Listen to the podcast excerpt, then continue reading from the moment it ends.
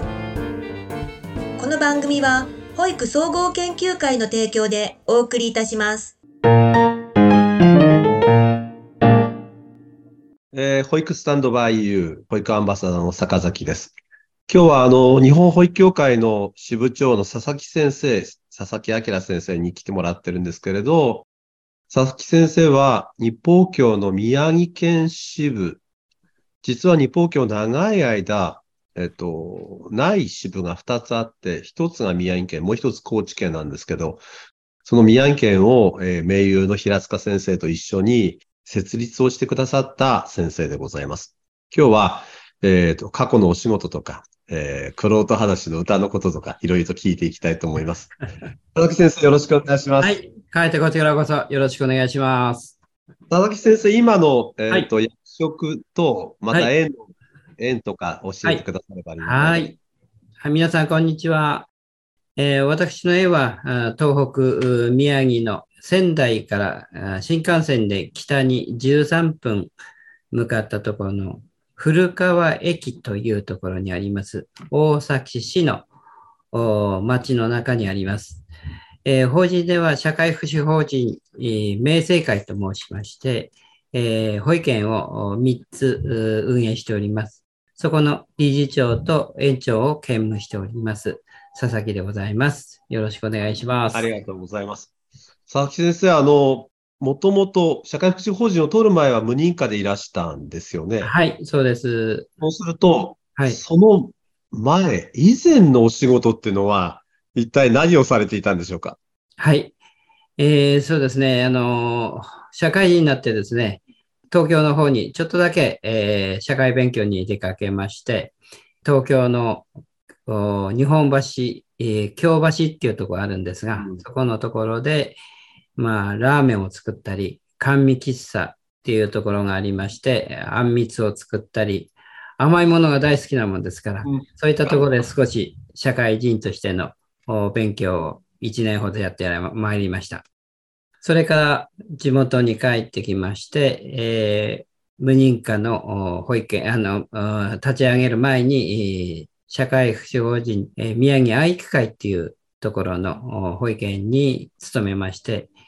えーそこで、えー11年、12年ほど約勉強しまして、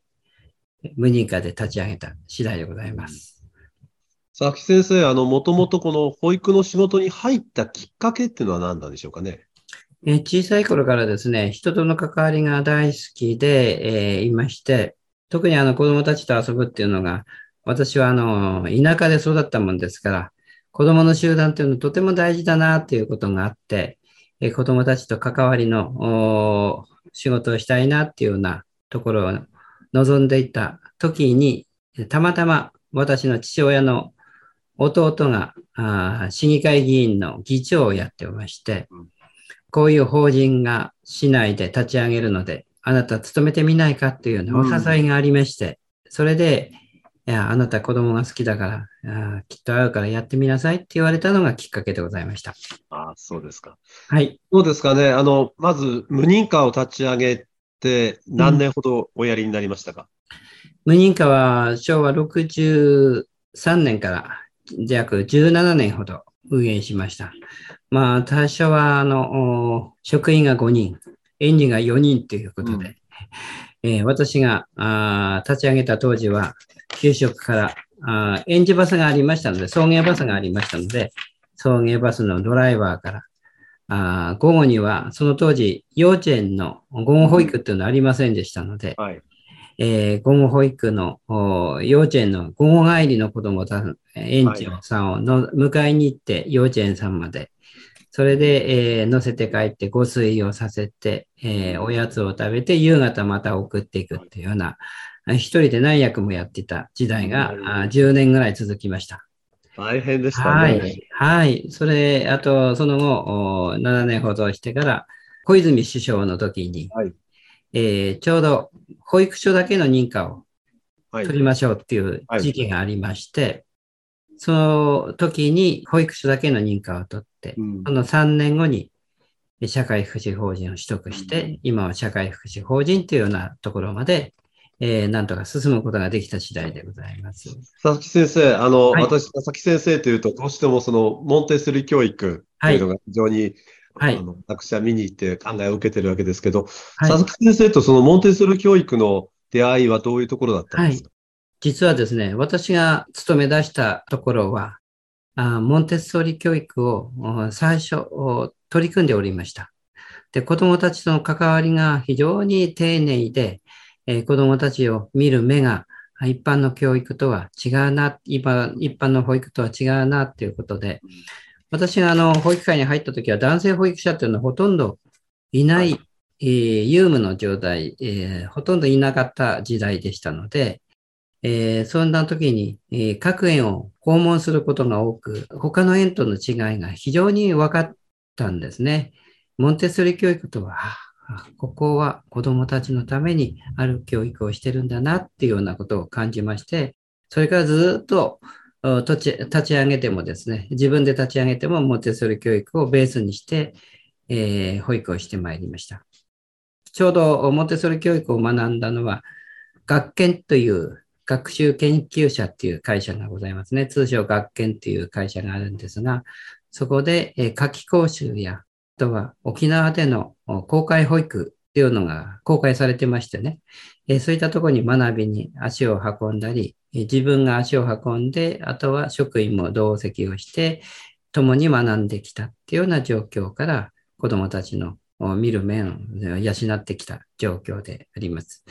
今では、あの、第一人者である松浦君俊先生っていう方が定期的に園の方に足を運んでいただいたり、または仙台に佐藤先生っていう指導者がいらっしゃるんですが、その先生が昨日も園に来ていただいて、えー、月に2回ほど各園を回っていただいて、えー、指導いただいて、えー、保育の質の向上に、え取り組んでいるところでございます。佐々木先生の縁は、あの、はい、もうあの、2件目って言いますかね、もう2つ目の縁なんていうのはもう、えっ、ー、と、モンテッソリーを行うために縁を作ったって感じですよね。そうなんですね。えー、モンテッソリーそのものは、子供を見る目が大事ですので、えー、オープンスペースが非常に多いんですね。で、教材教務も常にお部屋の中に、えー、提示している、または準備しているっていうようなことが非常に基本になりますので、モンテッソリ教育のために作ったお部屋っていうような状況です。そうですよね。さて、佐々木先生。はい。えっ、ー、と、佐々木先生に、こう、まあ、モンテッソリの先生方、多分そうなんだと思いますけど、やっぱりその保育で影響を与えた方っていうのは誰になりますかね？モンテッソリの中で一番、あまあ、この先生はっていうのは、やっぱり最初に、一番先にこの道に入った、時の園長先生の、思いが一番強いですね。あそうですはい。まあ、お人柄とかっていうのは非常に私に感動を与えてくれました。仕事には厳しかった先生ですが、えー、思いっていうのは子供に見る目っていうのは非常に温かいものがあって、職員にもこう適切にきちっと指導されてたのが今でも残っています。先生どうですかね？昭和60年代ぐらいから始まったこの保育ですけれど、はい、若い時に思ったこの保育と今とはやっぱり随分違いますかね？うん、そうですね。私が保育会に入った当時は、あ非常に、えー、自分自身がまだあ保育というものをよくわからなかった時代で、まだ子供たちとどのように関わっていったらいいかっていうことの勉強でしたし、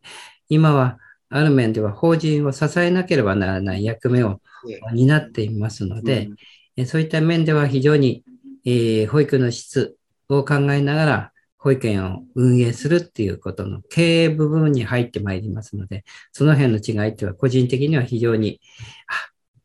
このようなことがあ大事なんだなって、ベースは質もこ質の向上と、やっぱりこう運営なんだなっていうようなことが非常に、えー、最近特にこう感じているところでございますね。まあ、佐々木先生は、あの、私なんかとの付き合いもあって、はい、えー、あの、果てはね、政治の仕事から、ある意味ではまた、はい、えっ、と、宮城県の仕事、またその地区の仕事もなされているので、大変忙しい、はい、感じでございますね。いいえ、とんでもないです。過去において、あの、仕事をしてて、やっぱり保育は楽しかったなってみたいなことはありますかね？これまでですね、えー私が勤めてた頃に、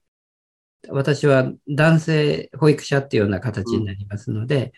ど求められるものっていうのはやっぱり体を使ったものとか、うん。制作物とか、うん。そういったものが非常に女性の先生方にはできないものをこう求められてた部分がありましたので、そういった中で行事の時に、うん。まあ、飛行船を作ったりですね、はい。えー運動会の時に飛行船を作って飛ばしたっていうようなところがあったりあ、そうですえか。ーそんな思いが非常に強くてですね、はい。えー今でもこう、お感動を胸に残っています。または、あの、お東北北海道ブロックっていうのを全国保育協議会っていう大会で、青森県で男性保育者から見たうん子育てっていうのことで、えーテーマがありましてね、それについてこう、お意見を全体の場、全全体集会で話したことが非常に私の保育の力になっています。あー。えーまあ、私も、あの、男性保育士の端くれだったわけですけれどうん、あの、まあ、結局、何でも屋さんで頑張らなきゃいけませんからね。そうなんですね。え走ることから何からね、全部やらなきゃいけなかったので大変だったと思いますね。ーはい。一方、今一番気になってるのは何でしょうかね、保育全般で。うーん、そうですね。時代の流れと同時にいろんなことがこう変化がすごくスピーディーっていうか早くなってまいりまして、こんなことはどうなんだろうっていうことを保護者の質の問題ですよね。保護者があーもう少しこう考えていただければ子供のことをよくこう関わってあげられるのになっていうようなことがあったりですね。または非常にコロナの影響で頻繁にこう子供たちの保育がこう中断したりっていうようなことが今起きてるわけでございますが、そういったことをどのようなことに今後進んでいくかっていうことが非常に心配な点ですね。コロナ後の保育っていうのはどういうふうになっていくのかっていうのは、まあ、検証もしながら進めていかなければならない大きなことですね。そうですね。さて、佐々木先生、あの、たくさんの施設と、たくさんの今まであの、職員の方々と関わってると思いますけれど、はい。保育に携わる人の一番大事なことっていうのは何だと思っていますか？やっぱり優しさだと思います。うんうん、うんす優しさが一番だと思いますね。こあ保育士にとっては、まあ、いろんな勉強もすることも大事ですけど、基本になるのは人柄ですから。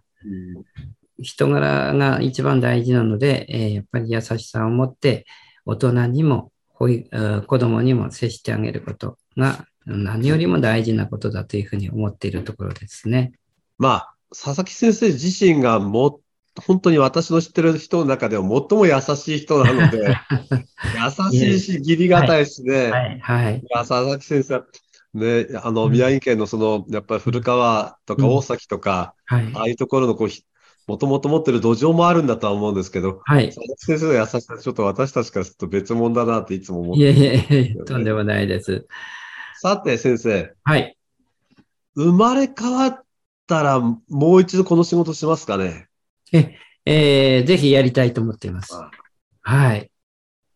もう一つ、歌手になりたいなと思ってあそうですね。この後はその話をちょっと聞こうと思ってるんですけはいれど、。はい。あの、その美声とともにですね、はい。先生、あの、まあ、未来というか、今後の保育会に臨むことがありましたら、一言お願いいたします。一番望みたいのは、子供が安心して、えー育てられる保護者になっていけるようにですね、えー保育会の方で向けていただきたいなっていうふうに思っています。あ来年の4月の1日に、えーできます子ども家庭家庭庁なんかも非常にそういったところに力を入れて今度お働きが動き出すわけですけども、うんそういった意味でもですね、これからのお保育の中で、えー本当に安心して産みやすい、育てやすい、えー子育てになるようにですね、えーなってほしいなというふうに思いそうでます。すね。でそれが一番、うんそれとあとは、まあ、各う日本国中どこでもこう少子化が進んでいって、これからあー子どもたちを守る政治家の人たち、そして支えていくう国民の方々が、本当にえー子育てして楽しいなと思われるようなですね、保育ができる環境を私はあー作っていかなければいけないなというところです。切に思っているところです。さて、佐々木先生、はい。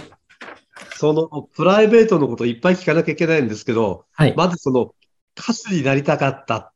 て、まあ、あのほねぼ歌手、歌手みたいなことを一生懸命しした、したんだと思うんですけど、はい。はいど。こら辺のお話をしてくださいますかね？えー実はですね、東京にいるときにですね、えーそこのお店の中に、えー皆さんお分かりでないかと思いますけども、ジョー・ミチルっていう歌手がいてはい、はい、わかりますよ。イルカ、イルカに乗った少年です。そうそうそうそう、その、はいお歌手と一緒にレッスンを受けてたあ、そうなんですか。方が一緒に働いてたんですね。そうですか。その方があレッスンを受けに定期的にジョー・ミチルと徳倉俊一っていう、はいはいはいえー徳倉作詞が、あ作曲家がいるんですが、その方にレッスンを受けてた方がいたんです。うんで、その方と一緒に私もしょ徳倉俊一さんにですね、確か六本木だと思ったんですけども、六本木、六本木が渋谷かどっちかだったと思うんですけどね。そこでレッスンを私も受けて、えーいた時があったので、ぜひ歌手になりたいなと。今でも思ってます。先生、あの、はい。えっと、得意な歌はどういう歌とか、あの、ジャンルとか。若い頃は野口五郎のはい。歌が大好きでした。あ今でもあの、お仲間同士では、こううん、行くと、野口五郎の青いリンゴからスタートする。それが終わると、落ち着いた歌、演歌の方に入ってきます、ね。あ、そうですか。はいなんか佐々木先生、演歌歌うように見えないですよね。北島三郎さんが大好きで、あそうですか。はい。もう北島三郎さんの追っかけするくらい大好きです。あーもう、はい体調まあが最近心配ですけどね。北海道トークブロックで、やっぱり、あの、少し飲めるようになったら、紅白歌合戦やらなきゃいけないあですね。そうですね。ぜひやりたいです。あの、はい。佐々木組と坂崎組で分かれて、紅白歌合戦を、はいぜひやりましょう。はい。やっぱり長い間、こう、こういう保育の仕事をしてて、まあ、順風満帆ではなかったと思いますけれど、あれでしょ？あ私もそうなんですけど、歌に支えられたことはたくさんあったんじゃないですか？ええ、そうですね。何よりも歌にえー本当に支えてもらったことが、それと一番は支えてくれたのは、あの、家内ですね。うん。家内があ公務員でしたので、えー給料に食べさせていただいたっていうのは、あ本当に、えー家内に食べさせてもらって、まあ5年間は給料取れませんでしたしね。本当に感謝に、えーしかないですね。えーこの仕事続けられるのは家内のその支えがあったからっていうことで、そのお時期は忘れることはできません。どうですか、どうですか？ねさっきあの、野口五郎さん、北島三郎さんありましたけれど、あの、他に好きなアーティストっていうのはいましたかね？千正夫さんですかね。ああ、そうですえか。ーやっぱり、えー演歌にこう、おあとは吉幾三さん。はいはいはいそ。の辺がやっぱり私の歌いやすい歌、あの、歌手の方々ですね。吉幾三さんはですね、歌の話になって申し訳ございませんが、実は私は、あの、母親が3歳で亡くしてんですよ。あ、そうですか。えーそんなこともあってですね、うんえー人のこう心をこうお捉えるのは非常に上手な詩を作られる方なんですよね。そういったことで非常にこうお心を打つ曲がいっぱいあるので、えー吉幾三さんには本当に、えー仙台に来ると、石巻に来ると、しょっちゅう見に行っています。私、あのはい、吉幾三さんのすぐそばに住んでるんですけれど、そうですよね。あの、えーやっぱり吉幾三さんのお父さんもすごいやっぱり有名な民謡歌手で、えー吉吉幾三さんそのものがやっぱり素晴らしい声なんですよね、本当は。え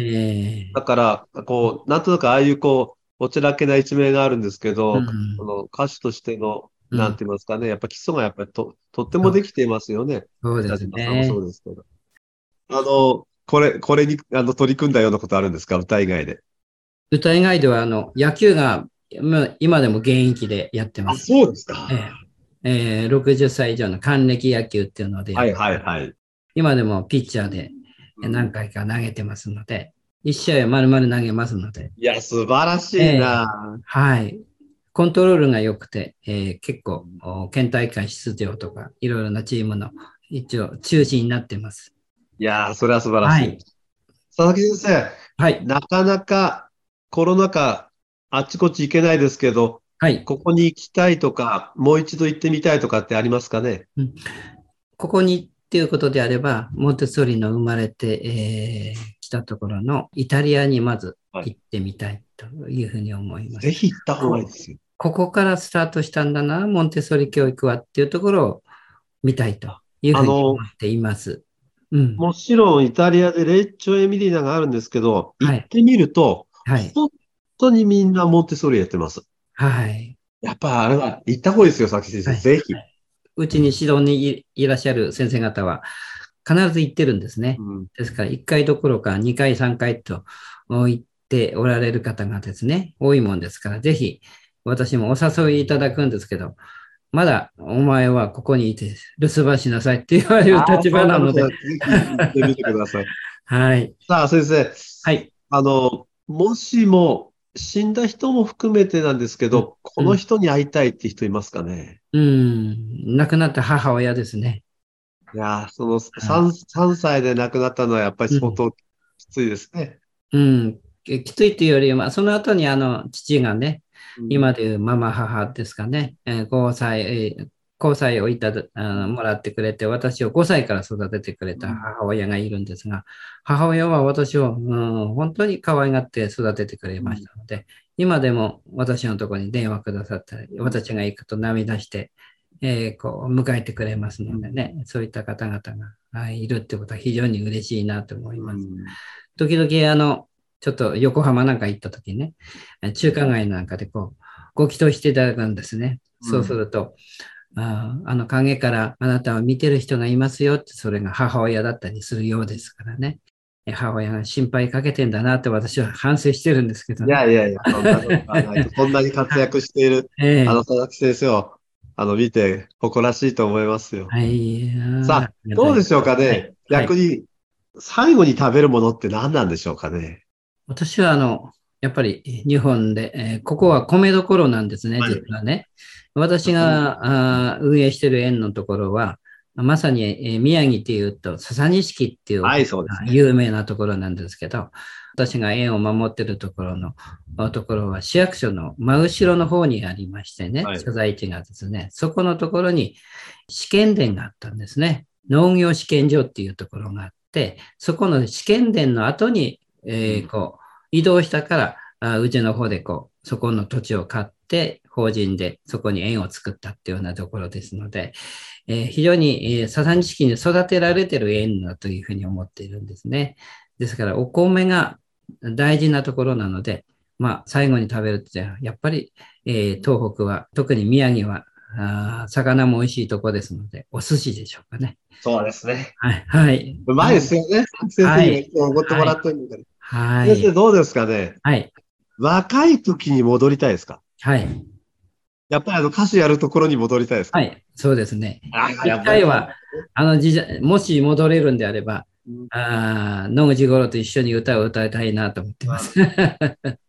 逆に長生きしてこんなことを見てみたいとかありますかね？うん、これからずっと今はあー67になりますけどね、67からこれからあー100歳まで生きたとして、えーその時代まで生きられるかどうかは別にしてもですね、今の保育業界がどう変わっていくかっていうことをね、ちょっと、おちょっと、うん見届けたいなっていう思いがありますね。えーどんどんどんどんうん少子化が進んで、労働上によってえー人口が少なくなっていく中で、子育てがどのように行われていくかっていうのは非常に心配なところであって、そこはちゃんと見届けたいなというふうに思っています。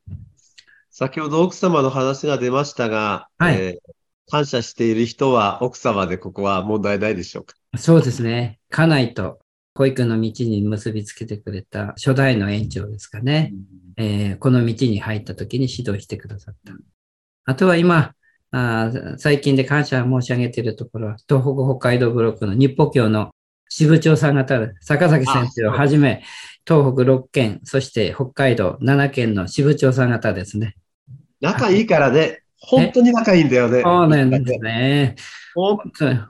多分みんなよくわからないくらいみんな仲いいんだよね。だからここら辺は本当にうちら誇らしいよね。そうですね。えーですから私なんかは本当に仙台なんかはなかなかこの、うーん保育3団体の二つしかこう存在しなかったわけですけど、先ほど冒頭に先生の方からご紹介いただきました、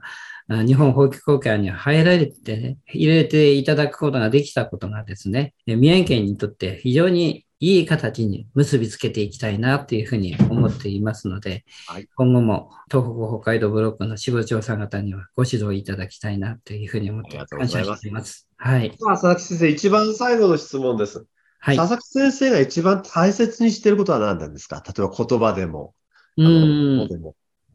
そうですね。感謝っていう言葉です。ああ。感謝。何事にも感謝っていう